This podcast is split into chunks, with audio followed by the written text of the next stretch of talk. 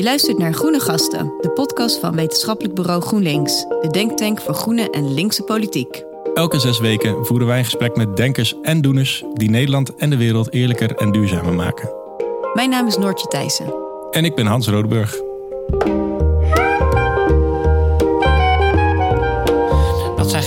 Maar dat zijn doorwaaiwoningen. Dat zijn woningen die slecht geïsoleerd zijn. Waar je eh, al vaak al tegen de klip opstookt.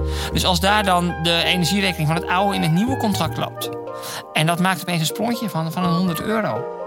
Ja, dan is dat 100 euro die er echt al niet meer was.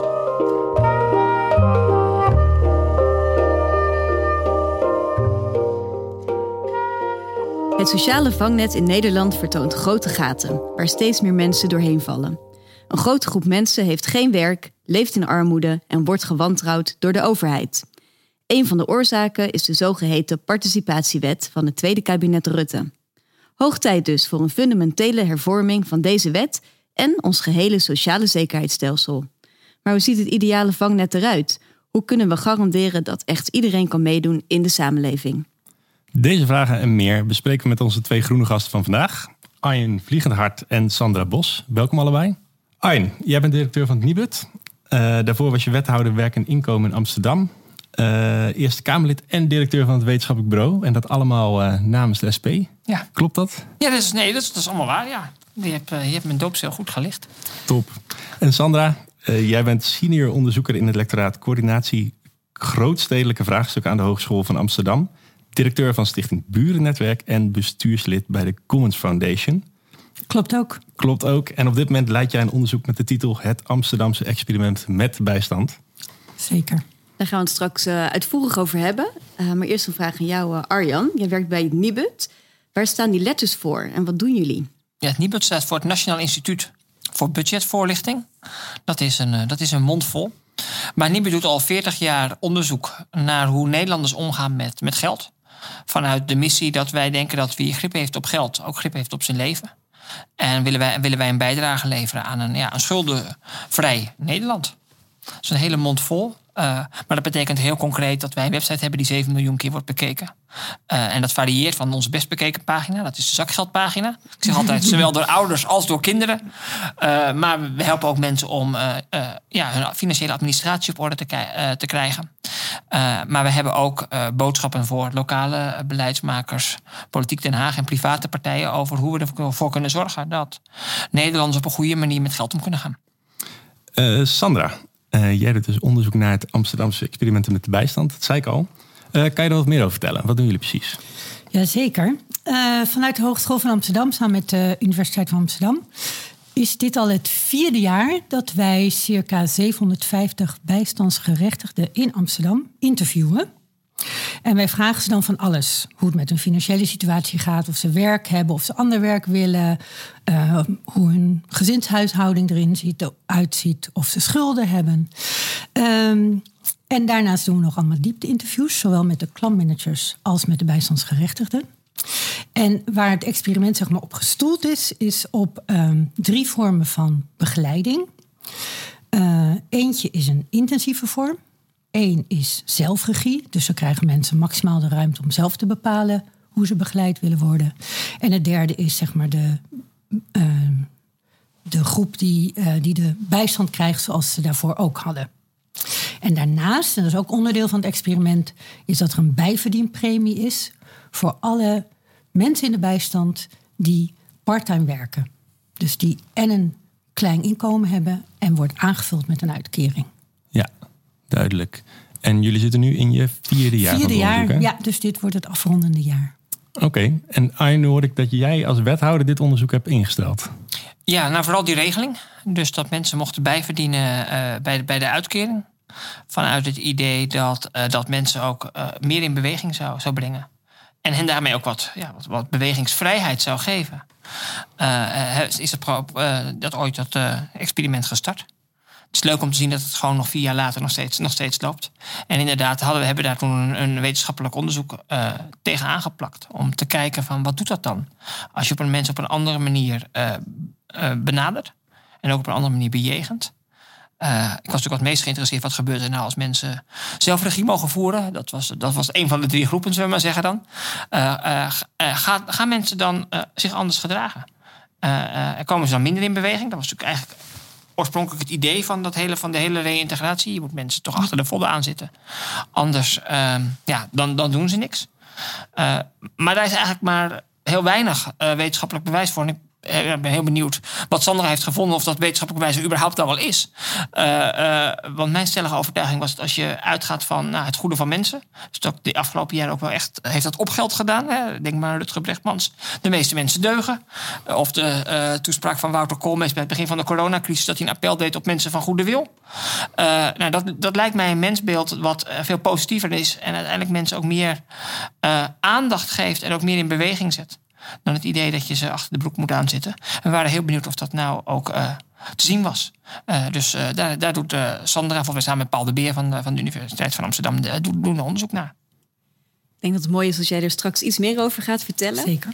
Um, allereerst, uh, nou, het is best wel een groot onderwerp, want we willen het hebben over de sociale zekerheid en ons vangnet in Nederland. Uh, en een belangrijk onderdeel daarvan is die participatiewet. Uh, ja, en die werkt gewoon niet. Dat blijkt ook uit de evaluatie van het Sociaal Cultureel Planbureau. Maar voordat we hierop inzoomen, is het denk ik wel goed om even te weten waar we het nu over hebben.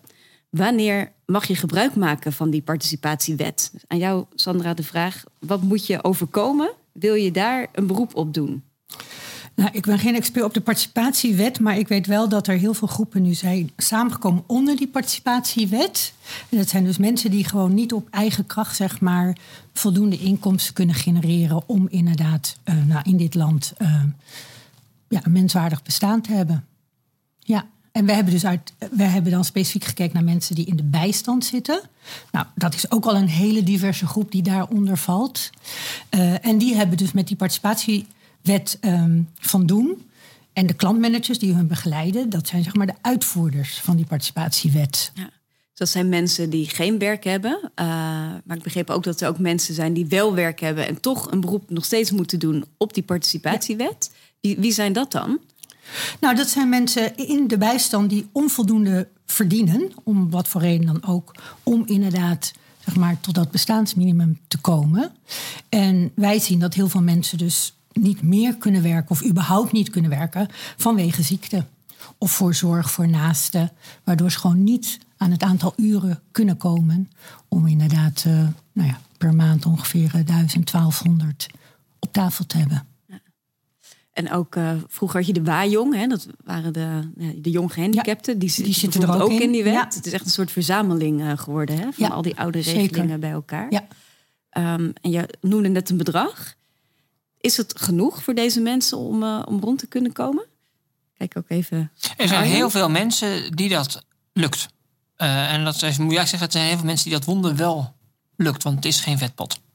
Uh, mensen die in de bijstand zitten, kunnen vaak net rondkomen. dan moeten ze wel heel goed budgetteren. Moeten ze alle toeslagen aanvragen waar ze recht op hebben. En dan gaat het van zorgtoeslag en huurtoeslag, gemeentelijke regelingen die er, die er zijn. Uh, dan, dan, dan gaat het vaak net. Maar dan moet je geen, is een derde voorwaarde, geen domme pech hebben. Dus je moet niet hebben dat je ijskast kapot gaat en je tegelijkertijd een, een, een, wat grotere doktersingreep hebt. Waardoor je je eigen risico moet, moet aanspreken. Want dan zitten die mensen knel. en dat zie je dus ook heel vaak gebeuren. En dat zijn mensen die eigenlijk de beste budgetteerders van Nederland zijn. Omdat ze heel lang met een heel laag inkomen moeten rondkomen. en er is veel over te zeggen. Maar het is waanzinnig knap dat de meesten het gewoon lukt. Ja, en nu wordt het helemaal moeilijk, denk ik. Met deze inflatie en stijgende energieprijs hoor je echt steeds meer dat mensen het, ja, dat het hun niet meer lukt. Ook al zijn het hele goede schatbewaarders. Ja. Dan lukte het tot voor kort. En dan heb je de pech waar jij het net al even over had. Ja. ja. Want stijgt die bijstandsuitkering dan niet automatisch mee met de inflatie? En die zegt wel mee met, uh, met, met de inflatie, maar wel, uh, langzamer. En wat je natuurlijk nu vooral ziet, en dat gaat, ik denk dat Sander het over heeft, natuurlijk over de energierekening. Maar je, wat, we, wat we zien is dat mensen die van wie het energiecontract afloopt, en dat is niet iedereen en niet iedereen tegelijkertijd, maar die worden geconfronteerd met echt stij, stevige stijgingen. En wat je natuurlijk ook ziet, en dat is belangrijk om je te realiseren, kijk, dit zijn mensen die met een laag inkomen vaak in een sociale huurwoning wonen. Dat zijn geen doorzonwoningen, maar dat zijn doorwaaiwoningen. Dat zijn woningen die slecht geïsoleerd zijn. Waar je uh, al vaak al tegen de klip opstookt. Om het maar een beetje, warm, uh, een beetje warm te krijgen. Dus als daar dan de energierekening van het oude in het nieuwe contract loopt. En dat maakt opeens een sprongje van, van een 100 euro. Ja, dan is dat 100 euro die er echt al niet meer was. Uh, die, daar, die, daar, die, die daar aankomt. En uh, dat, zijn, dat is een groep waar ik ook van denk, uh, die heeft het zo ontzettend lastig. En dit zou best wel eens voor deze groep inderdaad gewoon een tik te veel kunnen zijn. En dan zul je dus op een andere manier moeten kijken naar hoe je ervoor zorgt dat die mensen ook, ook mee kunnen. En dat vraagt volgens mij ook om een nieuw gesprek over nou ja, bestaanszekerheid in, ons, in onze samenleving. Ja, ja, en dit gaat natuurlijk over mensen die, die nu al wel recht hebben op een uitkering. Als we het hebben over ons sociale vangnet en de participatiewet, wordt er ook veel, veel gezegd de laatste tijd over mensen die net buiten de boot vallen. Um, kan, je daar iets meer over vertellen? Welke groepen gaat het dan zoal om? Nou, dat zijn mensen die uh, eigenlijk uh, werk hebben. Vaak gewoon aan de slag zijn, flexcontracten hebben. Misschien als oproepkracht uh, bij twee werkgevers werken. En eigenlijk elke maand proberen het aantal uur bij elkaar te puzzelen wat nodig is om rond te kunnen komen. Um, dat zijn ook mensen die vaak uh, vanuit hun eigen trots zeggen: Ik heb ook niks met die gemeente te maken. Ik wil ook helemaal geen bijstandsuitkering. Want uh, ik denk dat Sander dat terecht zegt. Daar moet je echt wel een drempel overheen om een uitkering aan te vragen. Uh, en er zitten ook allerlei voorwaarden aan. Dat, dat betekent ook dat mensen toch wel een deel van hun eigen vrijheid inleveren. Dus er zijn heel veel mensen die, misschien zouden ze er zelfs formeel recht op hebben, dat niet aanvragen. Of die er net boven zitten en denken, ja, het is mijn eer te na om het te doen. nou ja, en ik denk dat als je denkt, kinderopvangtoeslagaffaire, ook mensen zullen denken, nou, als ik daar uit de klauwen kan blijven van de gemeente, dan, zeg ik het een beetje gemeen, maar dat is toch wel het beeld. Dan is me dat een lief ding waard. Ik weet nog wel dat, dat toen ik wethouder was, deden we eens onderzoek van waarom maken mensen nou geen gebruik van die gemeentelijke regelingen. Toen waren we in de Bijlmer, Amsterdam Zuidoost. En dan spraken we met een Ghanese vrouw. En die zei: Ja, als ik dat doe, de state owns me. het idee dat je van de staat wordt, hè, dat je al je hebben en houden moet neerleggen. Uh, nou, dat, dat staat veel mensen tegen, tegen de borst. En dat zijn dus mensen die ervoor kiezen om, het, om er geen gebruik van te maken. En dan heb je ook nog een groep die eigenlijk niet precies weet waar ze recht op heeft. En voor wie, ze maar zeggen, alle formulieren te lastig en te moeilijk zijn om, om, in te vullen. En op die manier dus ook geen gebruik maken van de regelingen die er zijn. Ja, en even om een beeld te krijgen, om hoeveel mensen gaat het dan ongeveer? Nou, wat je ziet is dat ongeveer 450.000 mensen in de bijstand zitten in Nederland. En als je nu kijkt bijvoorbeeld van voor wie is die energietoeslag? Het is net een slagje, slagje hoger, zit tussen 800.000 en 900.000 huishoudens. Dus je ziet dat er eigenlijk bijna net zo'n grote groep is als die er in de bijstand zit, die er net boven zit. En overigens, uh, die energierekening tikt daarboven ook nog wel stevig door aan. Hè? Dat gaat niet om die 900.000 huishoudens. Dat gaat echt ook wel een heel stuk uh, dieper onze samenleving in. We weten dat uh, eh, 2,6 miljoen huishoudens in Nederland aangeeft dat ze het eerder moeilijk vindt dan makkelijk om rond te komen. Dat zijn mensen die dus, of gezinnen, waarin elke maand aan de keukentafel gepuzzeld moet worden over hoe alle rekeningen op een goede manier worden betaald. Echt, dat zijn niet allemaal mensen die in schulden komen. Heel veel mensen redden dat en zijn er heel creatief in. Maar dat zijn wel ja, gezinnen en, en, en ook eenpersoonshuishoudens... die elke maand weer aan het kijken zijn van hoe red ik het nou? En hoe leg ik dat puzzeltje? Uh, nou ja, en dan is zo'n stijgende energierekening en stijgende boodschappen. En als je voor je werk met de auto moet... de stijgende kosten van de, van, de, van de benzine. Ja, dat zijn allemaal aanslagen op het huishoudbudget... dat eigenlijk al heel weinig ruimte vertoont. Ja, ja. Hey, nu hebben we het over het inkomensgedeelte. Um, er zit natuurlijk ook een werkgedeelte bij de participatiewet. Um, Arjen, jij bent dus als wethouder daar een hele tijd voor verantwoordelijk geweest. In hoeverre lukt het nou volgens jou om mensen uh, naar werk toe te leiden? Mijn belangrijkste wordt als altijd, dat ligt niet aan het beleid, dat ligt aan de vraag hoeveel werk er is. Het grote probleem van, onze, van de werkloosheid is dat er niet voor iedereen werk is. Uh, en dan nog kun je vanuit de gemeente heel veel ondersteunen en begeleiden. Uh, daar ben ik echt wel van overtuigd. En ik heb ook gezien in de jaren dat ik wethouder was... dat er klantmanagers, eh, Sanna zei het al... die echt met, met, met, met, met hart, ziel en met vaardigheden... en in staat zijn mensen op een goede manier in de, in de goede richting te duwen. Maar het centrale vraagstuk is volgens mij niet of die mensen uh, wel dan niet uh, willen werken, maar of er ook daadwerkelijk werk is waar ze op aangenomen worden. en daarnaast, als je dat eerst hebt gezegd, kun je daarna het hebben over wat is er dan nog nodig aan competentieontwikkeling van mensen. Om ervoor te zorgen dat je ook daadwerkelijk aan de slag kan. Natuurlijk, eh, als je eh, in de horeca gaat werken, heb je een VCA-diploma nodig. Dat betekent dat je op een goede manier hygiënisch kunt werken. Nou, dat zijn allemaal van die lichte cursussen. Heftruck-diploma's, dat is allemaal relatief snel, snel te halen. Dat zijn competenties die je mensen echt wel bij kunnen brengen. Maar er moet wel vraag zijn naar heftruckchauffeurs. Vooral eer zo'n diploma ook daadwerkelijk wat oplevert als het gaat om de kans op, je, op de arbeidsmarkt. Dus ik zou altijd eerst zeggen: het grote probleem van, de van veel werklozen is dat er geen werk voor hen is. En daarna komt het vraagstuk uh, van willen en kunnen. En dan wil ik eigenlijk nog een vraagstuk uh, aan uh, toevoegen. En net werd het al even genoemd. Hè? Ook, ook de houding, de, de bejegening van mensen waar we het over hebben. kijk even naar jou, Sandra. Daar heb je ook onderzoek naar gedaan. Het woord klantenmanager is al even gevallen. Mm. Um, kun je iets vertellen over jouw onderzoek en ja, de wijze waarop de overheid omgaat uh, met deze groep mensen, die grote groep mensen? Um, en uh, ja, is, is dat ook de juiste manier? Uh, nou, ik denk wat Arjan ook zegt, hè, die klantmanagers, klantbegeleiders, heet ze ook nu, die doen enorm hun best. Uh, maar die hebben een enorme caseload. Hè, dat kan echt oplopen tot 150, 200 klanten. Uh, bijstandsgerechtigden dus. Ja, hoe vaak kun je die spreken? Nog los van of ze naar jou toe komen, maar heb jij de tijd om die inderdaad te spreken en te begeleiden met een jobcoach, met opleidingen, noem maar op. Dus dat is heel moeilijk. Uh, daarnaast zitten ze dus ook vast aan die wet, hè, aan die participatiewet, die echt zit op handhaving en uh, verplichtingen. Nou, daar zijn heel veel, degene die ik heb gesproken, die zijn daar niet zo van. Maar goed, ze hebben wel die wet uh, die ze moeten uitvoeren. Ehm, ja, en ze hebben te maken met ehm, bijstandsgerechtigden, waar natuurlijk, hè, behalve werk, zijn er soms ook nog andere dingen die niet helemaal uh, lopen zoals ze zouden moeten lopen. En dat kunnen schulden zijn, dat kan zorg voor een kind zijn, dat kan taalachterstand zijn, kan van alles zijn. Ja, dat moet je dus allemaal wel eerst vaak oplossen. Misschien niet helemaal tot, hè, tot het eind, maar wel voordat ze inderdaad die stap naar die arbeidsmarkt kunnen maken. Want die drempel is wel heel hoog voor heel veel mensen. En ze willen heel graag. Ik bedoel, van onze uh, respondenten, twee derde zegt onmiddellijk: Ik wil heel graag werken.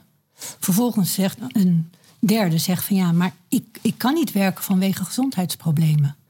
Dus voor heel veel mensen, en dat is wel iets, um, is de gemeente bezig om die mensen zeg maar te laten uitstromen uit uitkering, hè, dus uit de bijstand. En dat is voor heel veel mensen is dat gewoon een, een te hoog gegrepen doel. Dan moet je blij zijn als ze inderdaad nou, parttime ergens aan de slag kunnen. En misschien nog een beetje kunnen groeien binnen die baan. Maar al die 40.000 bijstandsgerechtigden die Amsterdam telt, eh, richting zeg maar, arbeidsmarkt helemaal begeleiden. Ja, dat zal er niet in zitten. Nee. En wat betekent dan? Hè? De, de tegenprestatie is zo'n omstreden onderdeel ook van het huidige systeem. Wat betekent dat voor deze groep mensen die wel wil, uh, maar niet lukt en dan ook een tegenprestatie uh, ja, van hen wordt gevraagd? Ja. Nou ja, frustratie. Want uh, we hebben ook gevraagd: wat vinden jullie van die tegenprestatie? Ja, want waar gaat het dan, waar gaat het dan ja, een verplichte tegenprestatie is dus dat je in ruil voor je uitkering iets doet voor de maatschappij. En uh, wat ik heel opvallend vond, dat uh, heel veel, ik weet niet precies van mij vier op de vijf, die vonden dat dus heel terecht. Die vonden het helemaal geen probleem. Die zeiden nee, wij krijgen een uitkering, daar willen we graag een wederdienst voor doen. Maar daar willen we wel voor gewaardeerd worden. dus en ze willen er iets. Het moet toekomstperspectief bieden. dus dat ze ook wel in die baan door kunnen groeien. Of dat er dan een baan achteraan komt. En dat ze dat ook. Ehm, ja, dat het ook wel past bij ja, iets wat hun interesse heeft. Maar ze vonden het prima.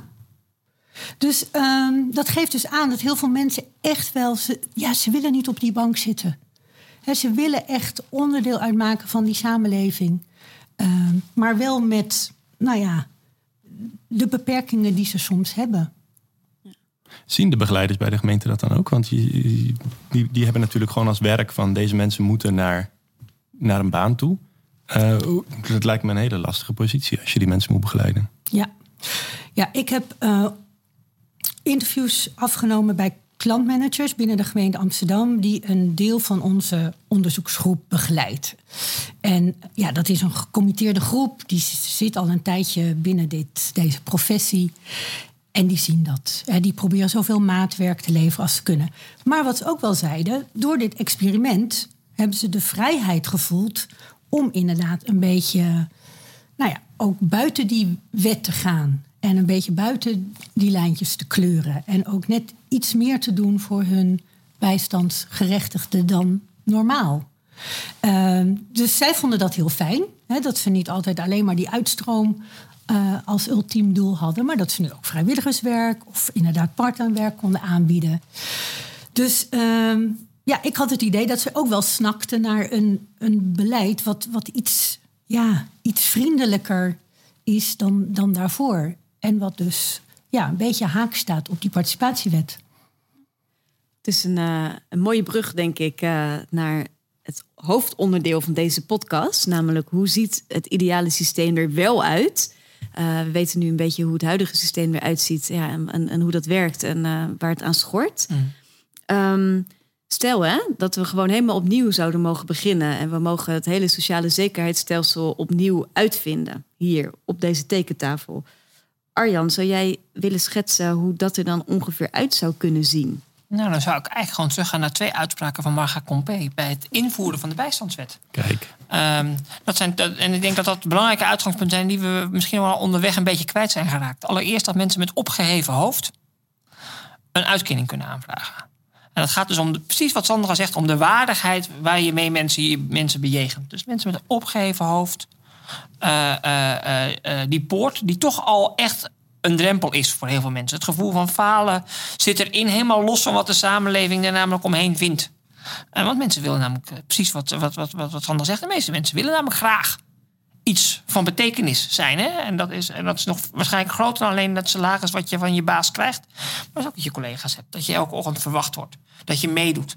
Dus dat is één. Dat mensen met een opgeheven hoofd uh, die uitkering kunnen aanvragen. En twee, dat er ook nog een bloemetje op tafel kon staan. Hè? Dat zijn Marga Compé ook. Ook dat lijken we wel eens te vergeten te zijn in het idee dat de bijstandsuitkering gewoon net voldoende moet zijn om, om rond te kunnen komen en niet voorziet in domme pech.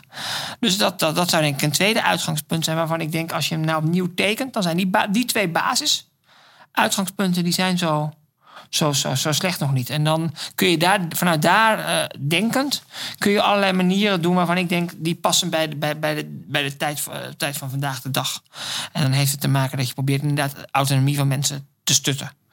Uh, dat je ook rekening houdt met het feit dat we de huidige, het huidige stelsel van toeslagen wel uitermate complex hebben gemaakt. Waardoor mensen door de bomen het bos niet meer zien. Dus dat kan een slag, een, slag, een, een slag eenvoudiger. Maar die twee dingen van dat je daar met een opgeheven hoofd naar binnen gaat. En twee, dat er dus net genoeg ruimte moet zijn om ook af en toe een bloemetje op tafel te hebben staan. Dat is natuurlijk overdrachtelijk bedoeld. Dat zijn twee dingen waarvan ik denk, uh, als je hem opnieuw moet tekenen, moet je daar beginnen. Ja, klinkt heel goed. En um, waar ik ook aan moet denken, hè, want het gaat heel erg uit van een positief mensbeeld. En kijk, tot nu toe is het heel erg ingericht op plichten. Je moet van alles. Um, en nou ja, misschien kun je ook veel meer denken aan rechten. Uh, je hebt uh, een manifest uh, ondertekend, waarin er ook eigenlijk een pleidooi wordt gedaan voor verschillende rechten voor mensen die hier een beroep op moeten doen. een oproep voor meer echte bijstand. Um, kun je iets meer vertellen, Sandra, over dit initiatief en hoe zien die rechten er dan uit? Um, ja, het initiatief is ook zeg maar, een reactie op inderdaad die participatiewet en hoe het inderdaad um, in de landen wordt uitgevoerd. Dus er zijn een aantal mensen geweest, uh, onder andere landen cliëntenbelangen, die inderdaad gezegd hebben: van ja, we moeten met iets komen, we moeten een alternatief bieden. En dat is gestoeld inderdaad op ondersteuning. Het moet, mensen moeten voldoende, voldoende liquiditeit hebben. Want we moeten niet vergeten, die mensen in de bijstand die leven echt met heel veel stress die leven inderdaad de stress om dat huishoudboekje in orde te krijgen. Maar als ze gaan werken, dan komen er nog steeds komen er eigenlijk bijna nog meer problemen bij. Want dan krijgen ze allemaal wisselingen. Dus die mensen die leven echt uh, dag en nacht met heel veel stress. Uh, dus dat is ondersteuning. Daarnaast is er bescherming. Dus inderdaad, juridisch moeten ze ook echt ja, rechten hebben. Dus recht op begeleiding, recht op opleiding. Um, recht op ook volwaardig inderdaad. Hè, dat, dat mensbeeld, dat, dat, dat het veel socialer moet en niet zo economisch ingestoken moet worden. Dus daar hebben ze recht op. En daarnaast ook toekomstperspectief. En mensen snachten, ja, zoals iedereen. Ik bedoel, die, die willen ook gewoon weten uh, of ze volgend jaar misschien wel ergens aan de slag kunnen. En of ze een voorbeeld kunnen zijn voor hun kinderen. Ja, dat toekomstbeeld, dat moet je mensen wel ja, ja, helpen bouwen Ehm, zodat ze inderdaad die bewegingen blijven maken. En ook al zijn er soms weer wat dips die ze over moeten komen. Maar ja, ondersteun ze zeg maar in die weg naar, uh, ja, naar autonomie. Of in ieder geval naar een parttime baan. Of, wat het, of vrijwilligerswerk, wat het ook is. Ja. En je zegt recht op begeleiding. Ehm, het beeld dat volgens mij veel mensen vaak hebben, is dat, ze dat mensen in de bijstand al de hele tijd worden begeleid naar van alles en nog wat. Klopt dat dan niet? Nou, dat, dat vond ik tegenvallen wat ik zag. Uh, een beetje weer die caseload die ik had. Hè? Dus hoeveel mensen kun je wel niet begeleiden als uh, klantmanager? En dat is eigenlijk op jaarbasis is dat niet heel veel. De zelfregie mensen waar ik het net over had, is één begeleidingsgroep. En we kwamen er eigenlijk achter dat die bijna gelijk liep met de vergelijkingsgroep. En uh, dat is één keer per jaar. Dus dan zie je je klantmanager één keer per jaar. Nou dan kun je net zeggen van hoe gaat het ermee, hoe is de gezondheid en uh, heeft u nog gesolliciteerd en hoe gaat het ermee? Ja, en dan moet je weer een jaar wachten. Daarom was het dus heel interessant om in dat experiment ook te kijken als je intensieve begeleiding biedt. En dan kan een klantmanager met zo'n bijstandsgerechte kunnen een band opbouwen. En dan gaat er veel meer vertrouwen op een gegeven moment stromen. En dan, ja, dan worden ook sneller wordt er een jobcoach ingezet of er wordt gekeken naar opleiding enzovoort. Maar dat is natuurlijk niet te doen als je maar iemand één of twee keer in het jaar ziet. Dan wordt het dan niet heel duur als iedereen. Uh, nou, heel ja, maar goed, misschien moet je ook wel kijken, ja, welke mensen hebben nu baat bij intensieve begeleiding. En welke mensen zeggen van nou, die hebben een parttime baan. En die, die zien we niet meer werken de komende tijd vanwege allerlei klachten wellicht. Ja, en dan hoef je daar ook niet zo op in te zetten. Dus ik denk dat, dat we een, een gedifferentieerder uh, bijstandsbeleid moeten gaan maken. Maar wel echt kijken naar de bijstandsgerechten zelf. Van ja, wat, heb, wat heeft die op dit moment nodig? En is dat schuldhulpverlening of is dat een opleiding tot uh, vrachtwagenchauffeur? Ja. En je kan natuurlijk ook, hè, als je weer opnieuw aan de tekentafel zit, ook nou ja, iets heel nieuws gaan bedenken. Wat je heel vaak hoort zijn, uh, zijn basisbanen. Uh, dus dat je mensen echt een baan biedt in plaats van een uitkering. Is, is dat iets wat, wat jullie aanspreekt, zo'n oplossingsrichting? Arjan? Het spreekt me in ieder geval meer aan dan een basisinkomen. Laat me proberen uit te leggen waarom ik, dat, waarom, ik dat, waarom ik dat zeg. Dat is namelijk omdat, dat zei ik net ook, een, het hebben van een baan is meer dan het krijgen van een inkomen. Uh, dat heb ik ook in die jaren als wethouder echt wel ervaren. Het gaat precies om dat je ben je een voorbeeld voor je kinderen. En ik vind dat echt een van de mooiste voorbeelden. Mensen die uh, werk vonden nadat een heel lang niet te hebben gedaan. In Amsterdam hebben we toen uh, ja, gepioneerd met de werkbrigade.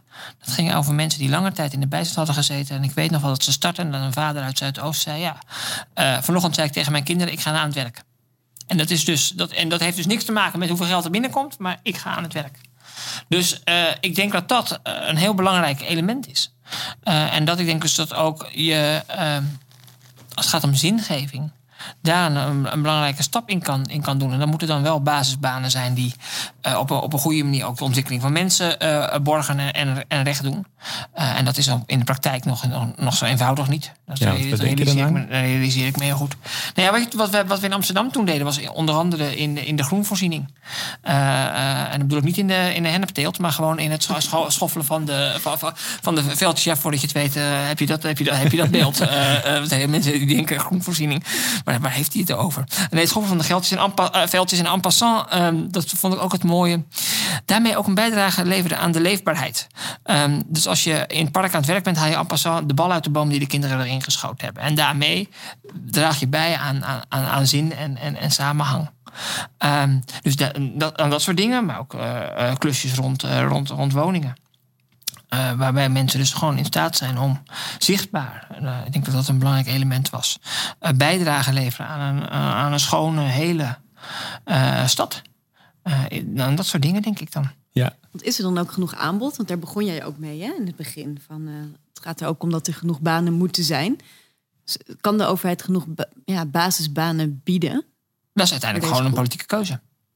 Of je dat wil of niet. Dat is volgens mij uh, niet de vraag of dat kan. Want volgens mij, uh, om een andere sociaaldemocraat aan te halen, ik had eerst uh, Compé aan nu Schaefer. Het werk ligt op straat. dat, dat, dat geldt hier ook voor. Uh, en, dat, uh, en misschien zit hier in Utrecht als een heel aangeharkte stad. En desalniettemin geloof ik, uh, ben ik heilig van overtuigd dat ook hier nog genoeg werk in uitvoering is. Om ervoor te zorgen dat mensen mee kunnen doen. En dat geldt zeker, dat weet ik namelijk wel, voor mijn eigen stad Amsterdam. daar, daar is die uitdaging gewoon levensgroot aanwezig. Er zijn heel veel wijken die echt nog wel een, een likverf, een aangeharkte grasveld en een leefbaardere buurt kunnen, kunnen wensen. En je zegt, uh, ik, ben, ik ben kritisch op een basisinkomen, want ik, ik denk dat een basisbaan, dat het werkelement uh, heel belangrijk is. Nu zijn natuurlijk de voorstanders van een basisinkomen die zeggen, ja, als jij mensen een basisinkomen geeft, je schrapt alle verplichtingen, dan, dan worden mensen die voelen vrijheid, gaan zelf werk creëren of werk vinden. Um, hoe, hoe, hoe, zie jij dat? Nee, dat, dat, dat, is, dat is zonder meer, zonder meer ook een, een, een variant. Uh, ook dat vraagt dan, zullen we zeggen, om, om, om, een politieke keuze. maar als je me nou gewoon persoonlijk vraagt, waar voel je je nou het meeste lang bij? Uh, dan, dan, zeg ik, uh, dan zou ik zeggen, dan is de opgave om basisbanen te maken een grotere. Dan om iedereen een basisinkomen te geven. Dus dan legt eigenlijk, je legt de lat volgens mij met een basisbaan hoger dan met een basisinkomen. Dan zullen sommige mensen die voorstander van het basisinkomen zijn, dat mij echt niet in dank afnemen. Maar ik geloof dat dat moeilijker te organiseren is maar daarmee misschien wel betekenisvoller kan zijn dan iedereen gewoon een inkomen geven en zeggen: uh, uh, kijk maar even wat je ermee doet. Sandra, aan jou, basisbaan of basisinkomen? Ja, ik vind het moeilijk hoor. Basisbaan, wat ik het tot nu toe van heb gezien, is natuurlijk voor mensen waarvan we denken van ja, die daarvoor is zeg maar een reguliere baan ligt niet in het verschiet. Hè, dus het is een bepaalde groep. Uh, en ik denk voor die groep zou het heel mooi zijn, maar het moet wel duurzaam zijn. Want ik, ik proef heel veel frustratie bij mensen die elke keer op trajecten worden gezet. En na een half jaar dan loopt het weer af, dan is de subsidie voorbij. Of dan nou, komt er weer een nieuwe groep, uh, nou ja, bijna een soort stagiaires. En dan moeten zij er weer uit. Die frustratie is heel hoog. Dus het moet echt wel duurzaam georganiseerd worden. En wederom passend wel bij ja, waar zij ook interesse in hebben. Dus ja, als je niks hebt met de natuur, zet dan iemand niet in het groen. dus probeer daar wel uh, goed naar te kijken. Ja, ik vind het basisinkomen wel interessant. Um, ook omdat ik gehoord heb, het geeft ook basisrust. En dat gun ik gewoon heel veel mensen, omdat dat gewoon, en dat is ook wel bewezen, dan ja, heeft dat hoofd, zeg maar, heeft ook veel meer ruimte om te gaan nadenken over een opleiding, over werk, over je leven anders inrichten. Maar wat we hebben ook aan onze respondenten gevraagd: wat vinden jullie van een basisinkomen?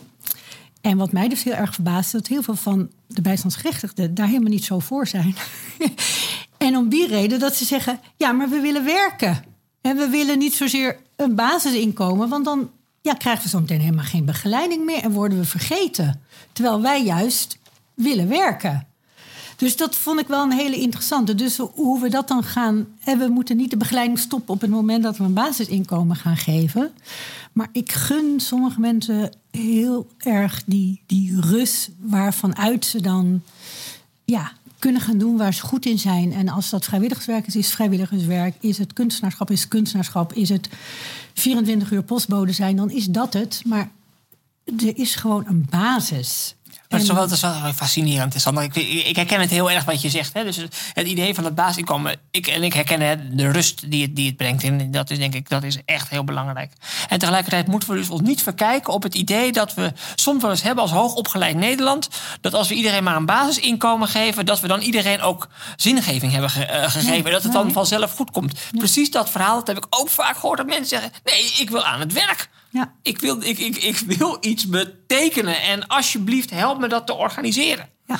Uh, en, dan, en dan is een basisinkomen, hoe prachtig ook bedacht, hè, uh, is dan toch toch ja, een soort vrij zwevend uh, idee. Maar moet je dan ook niet en-en doen? Zeker. Dat je dan aan, de, aan de persoon tegenover je vraagt... Hè, wilt u een basisinkomen of wilt u een basisbaan? Ja. Zou werken? Ja. ja. wat heb je nodig? Ja. Of misschien wel na de eerste vraag, hoe, hoe, gaat het met u? Dat lijkt me de eerste vraag, hoe gaat het met u? Ja, nee, maar dat, we zijn het vergeten. We zijn het vergeten. De eerste vraag, hoe gaat het met u? Ja. Dan krijg je namelijk al vaak heel veel antwoorden.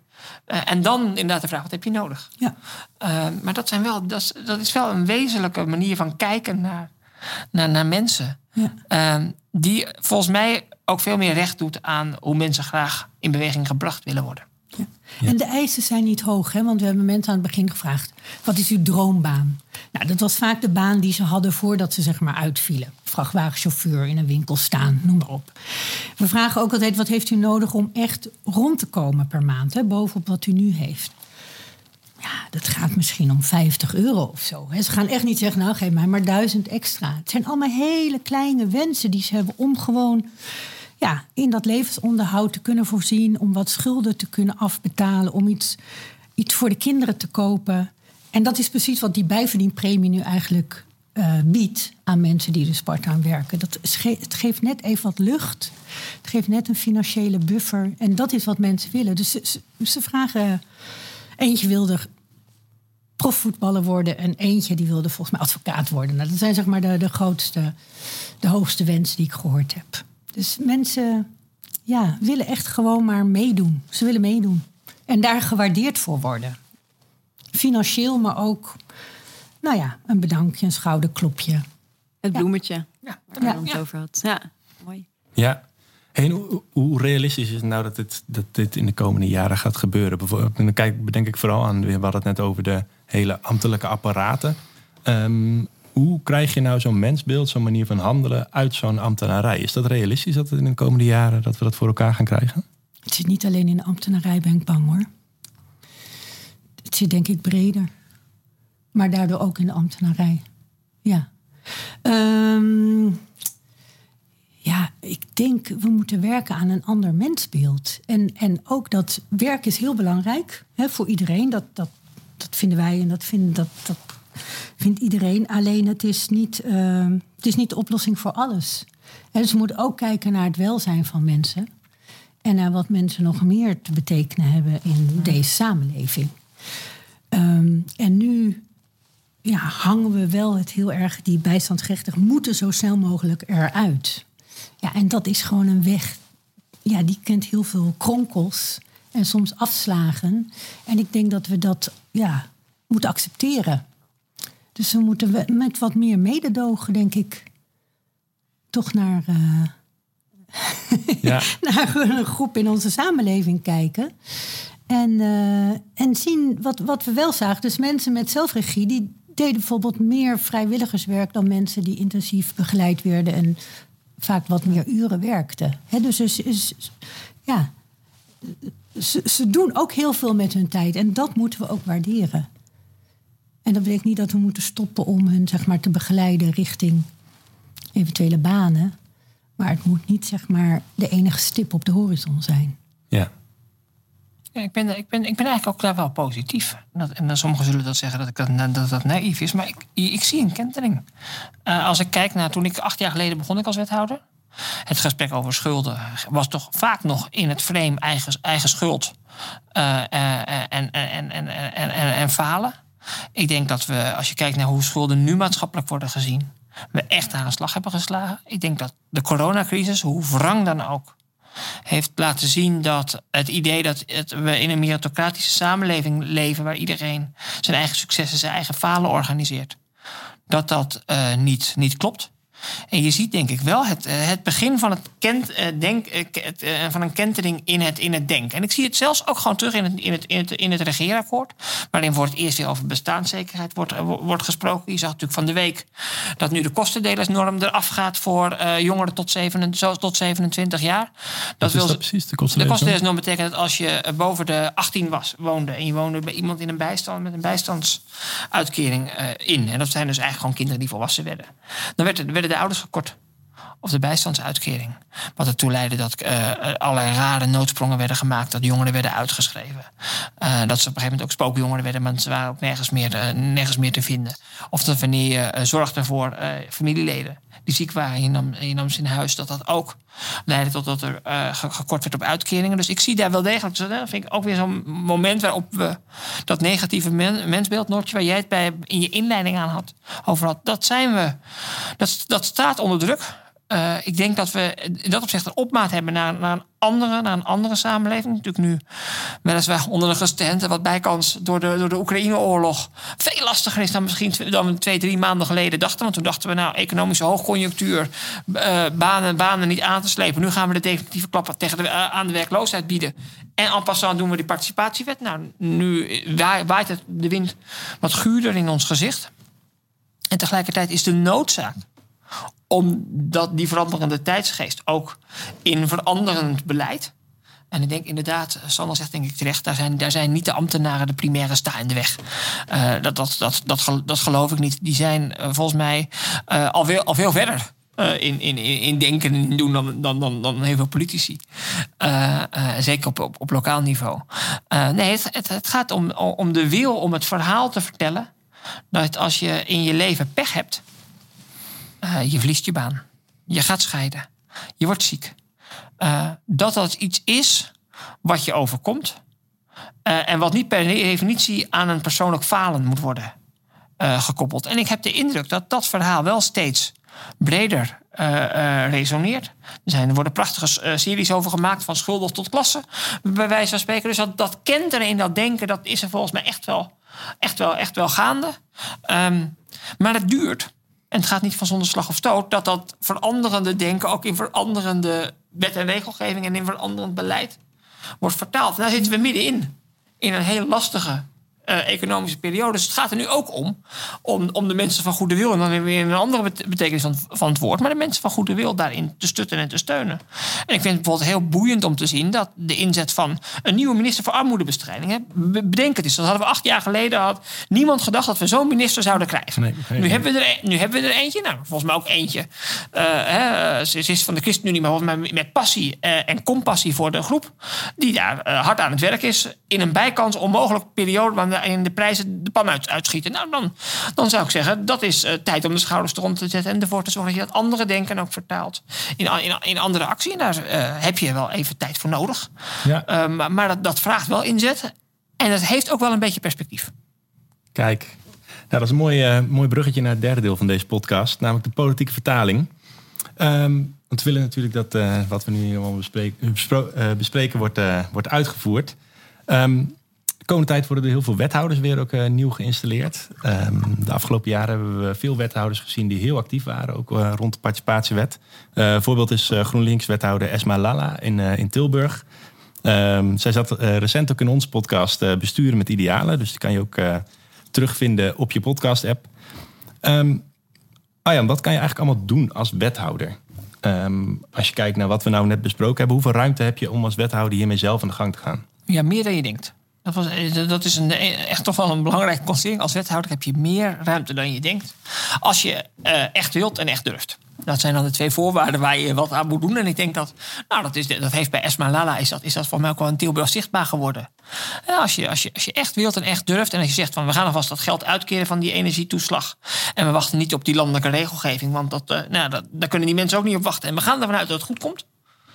Nou dan, dan, loop je voor de, dan loop je voor de troepen uit. Uh, en, en kun je volgens mij ook heel betekenisvol, uh, betekenisvol werken. En natuurlijk, daar zijn allerlei grenzen aan. Want uh, wethouders zijn ook gewoon wethouders. Dus ze houden de wet. In, en daarin worden ze dus ook op heel veel manieren gebonden. Um, maar dat moet hen niet ontslaan van de plicht om ook met, met de huidige wet en regelgeving te kijken wat, wat, wat er kan. En dan kan er vaak meer. Dan denk ik ook aan het experiment uh, in Amsterdam. Toen we eraan begonnen, hebben heel veel mensen tegen mij gezegd dat het juridisch niet kon. We zijn vier jaar verder. Het eh, experiment staat er nog. Er is niemand die er mee, mee, mee, mee gestopt is. Dus in die zin uh, is het een kwestie van echt willen en, en echt durven. En dan kun je een hele hoop bewegen. En dan denk ik dat de tijdsgevricht nu een beetje meebeweegt. En ik denk dat dat heel belangrijk is. Ja, ja, het is interessant dat je ook dat, dat wethouden benadrukt. Um, want we hebben het, recent natuurlijk de Rotterdamse wethouder gehad, uh, Richard Moten. Die zei, ik ga de kostendelennorm helemaal niet meer, uh, niet meer uitvoeren. Uh, jij hebt zelf als wethouder de, de tegenprestatie. Daar verzette jij, ja. verzette jij heel erg tegen. Vind je ook niet dat wethouders dat meer moeten doen? Jazeker, bij tijd en wijde moet je je voet neerzetten. maar dat is net met voetballen Dat kun je niet 90 minuten lang doen, dan ga je er op een gegeven moment rood vanaf. Dus het, is, het, het, het gaat erom dat je dat op, op een moment moet doen wanneer je, dat echt, wanneer je dat echt nodig vond. En ik vond die tegenprestatie, daar vond ik dat echt nodig. Omdat het precies wat Sandra zegt, zo indruist tegen het idee dat mensen eigenlijk niet tot goede geneigd zijn. Het idee van verplichte tegenprestatie. En dan verplicht vrijwilligerswerk. Dat, dat, is niet alleen linguistisch, kan het niet. Je kunt niet namelijk verplicht vrijwilligerswerk doen, want je doet het of vrijwillig of je doet het verplicht. Maar het het, het, het, is aan alle kanten schizofreen. Dus ja, uh, dat, uh, dat, dat heb ik toen gedaan en dat heb ik toen met passie gedaan. En daar sta ik nog steeds achter. Het kostte mij de officiële deelname aan het experiment. Wil ik net zeggen. Ben ik heel blij mee hoor. Met bijverdienen in de bijstand. Wat dat betreft waren, was Sander een noodgreep. Een, een, een, een, Amsterdamse noodgreep om daar toch nog rond die wet net te doen wat er, wat er, wel, wat er, wat, wat er wel kon. Um, maar dat, dit, ook dit illustreert de mm -hmm. tijdsgeest. Vier jaar geleden denk ik dat de wethouder in Amsterdam alleen stond. Met zijn formele weigering om, dit, om dat te doen. We zijn vier jaar verder. Het hele ontwerp is verdwenen. Nou, uh, ik zal niet zeggen dat het door mij komt. Want dat is echt, dat is, dat is echt, dat is, dat is te veel eer. En dat zou, dat zou borstklopperij zijn. Maar je kunt daar lokaal uh, een beetje duwen. Zoals ik ook denk dat ik ook nu weer wethouders zie. En dat is ook wel weer grappig. Hè? Dat is ook weer niet per definitie aan partijpolitieke kleur verbonden. Dat gaat echt om die twee elementen. Je moet het willen en je moet het durven. En dan moet je er gewoon maar, uh, ja, misschien wat, wat, wat mannelijk gezegd, bal op het blok gaan. en dan kijken kijk hoe ver je komt willen en durven.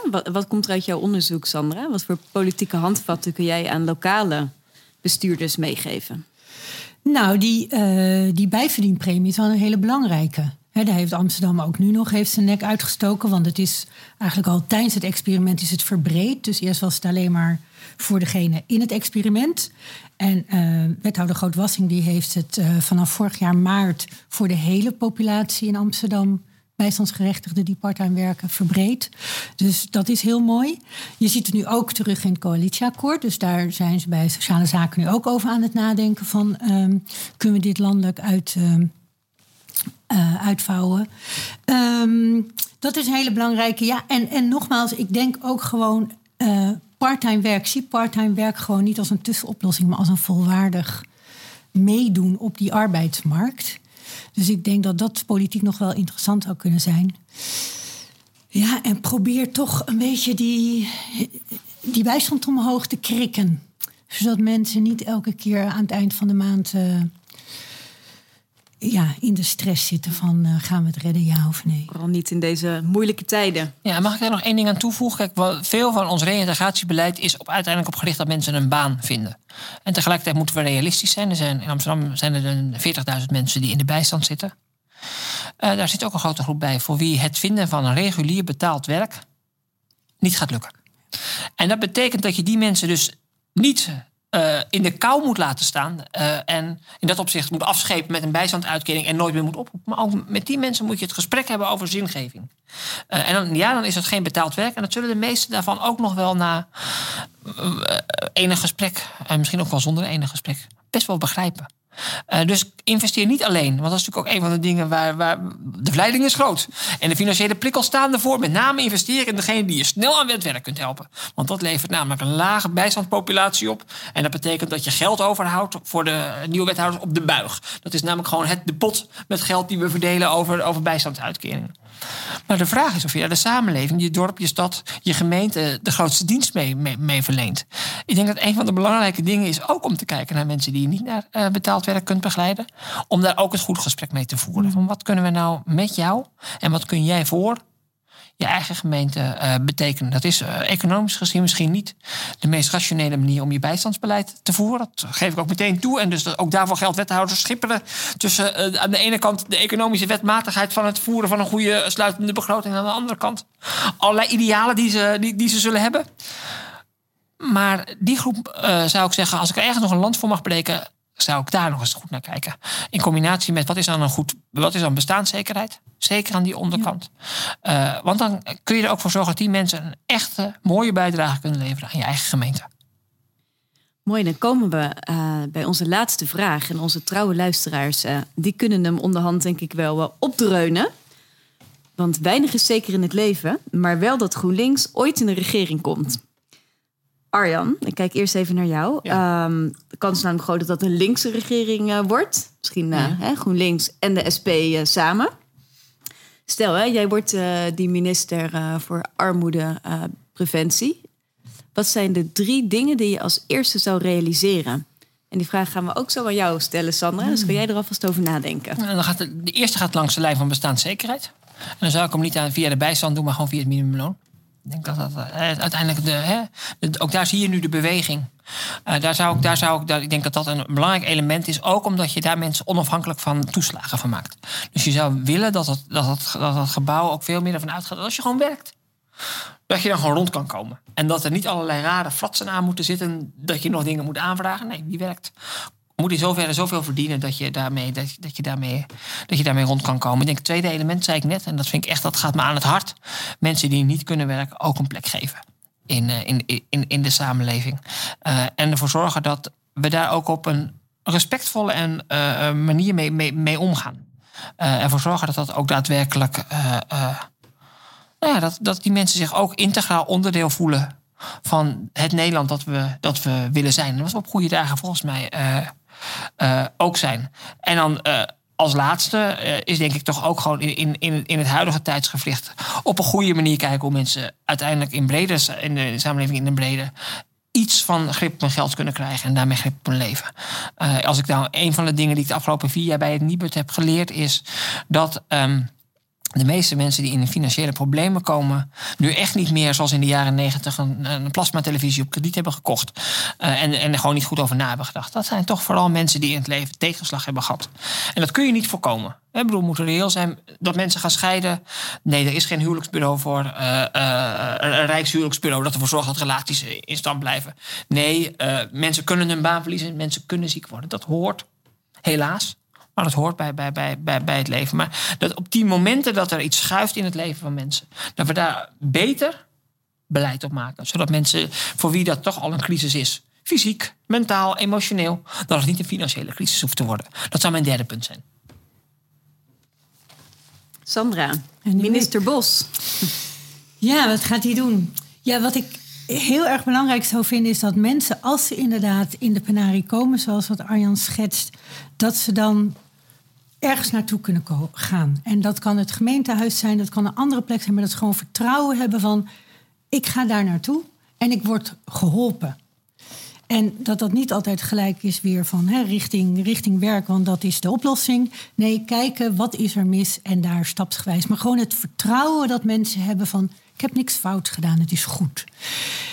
En dat in combinatie denk ik met nou ja, dat sociale mensbeeld, collectieve solidariteit, dat, dat ja, dat, dat mensen zich niet schuldig hoeven te voelen. Dat ze tijdelijk of misschien wat voor langere tijd een beroep doen op die samenleving. Um, en wat ik toch heel graag zou willen, is dat ik een experiment zou willen op het basisinkomen. En niet dat dat dan ten koste gaat van de begeleiding van mensen die uh, richting arbeidsmarkt willen en kunnen. Maar wel om te kijken, wat, wat, wat, doet dat? Wat doet dat met mensen? En wat doet dat ook binnen een, een, een gemeentelijke organisatie? want je hebt natuurlijk ook weer minder mensen nodig. Maar dat er wat minder voorwaarden komen. We zitten zo vast in al die voorwaarden die worden opgelegd. Waar zelfs de ambtenaren volgens mij door de bomen het bos soms niet meer zien. En uh, ja, transparantie transparantie. Dat zou ik wel uh, iedereen gunnen. Duidelijk. Nou, genoeg uh, werk in de winkel dus de komende jaren. Uh, luisteraars, wij zijn er over zes weken weer met een nieuwe groene gasten. Ondertussen abonneer je op deze podcast en geef ons wat sterretjes als je dit een mooie uitzondering vond. Vond je het waardeloos? Stuur ons dan ook een e-mail, want dat horen we graag. Tot de volgende. Tot de horens.